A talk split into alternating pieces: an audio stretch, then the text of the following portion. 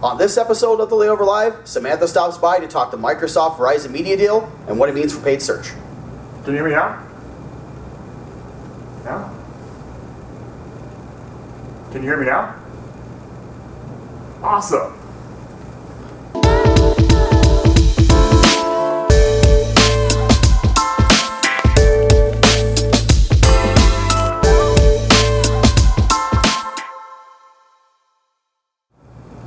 Hello, everyone, and welcome to episode 59 of the Layover Live, where we bring you the top article from the layover each week. I'm Jason Swick, VP of Digital Marketing, joined by Samantha Keithly, Lead Digital Media Analyst. So, Sam, welcome back. Thanks for having me. If you're yes, if you're here, we're talking about paid search, right? We were Yep. joking about uh, Verizon. As everybody knows, it's, those are pretty funny, uh, iconic commercials. Even though now the gentleman's over doing the same thing over at Sprint, which is which is kind of funny, right? But what do I want to talk about, um, and I think it's a good topic to talk about because we don't talk about Bing very much, and lots of things are starting to change over there. So our article this week comes out of Search Engine Land where it talks about this media deal, and it's really important for the fact that now all of the ad serving now through Yahoo and through AOL is going to be pushed through Microsoft's platform 100% in full, which I think is, is pretty important because this is actually a relationship that's been going on for, for a very long time, what Right. people may not be aware of, but all of the ads you're seeing on Yahoo, mm-hmm. Um, all the ads you were seeing on AOL and a bunch of other platforms were actually being served through Microsoft and have been for a long time, and it's been kind of a messy relationship for a long Right. time. Now it's kind of come full circle. So really thinking about this, like really in, just in general, Sam, maybe just talk about what this means out there.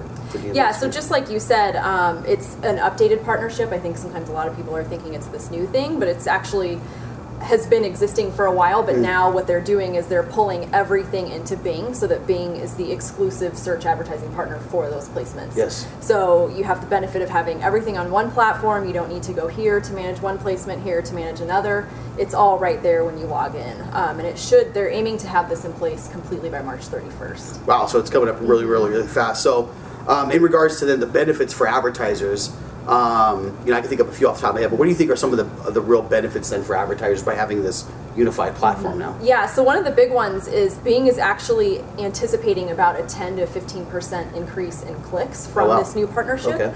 Um, and that's just for campaigns that are targeted to the US. Obviously, anything outside the US, this doesn't affect. Mm-hmm. Um, but so for anyone who's already using Bing, now might be actually a good time to increase your budget a little bit just to try to take advantage of that extra traffic. Because it's already going to be there, so you might as well, you know, work to capture it.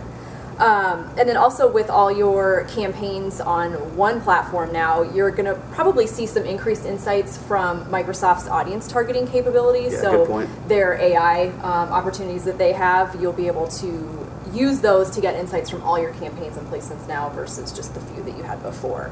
Um, and then additionally, there's going to be some new native advertising placements Oh. coming on MSN as well. So that could be some more opportunity for you too. Yeah, so many benefits. Anytime you can unify things into one platform, oftentimes as marketers, when we're having to log into dozens of platforms, it feels like sometimes to do our work, it helps to streamline things very much. I mean, this is something that, again, Microsoft and Yahoo have been working on. It seems like for over a decade now.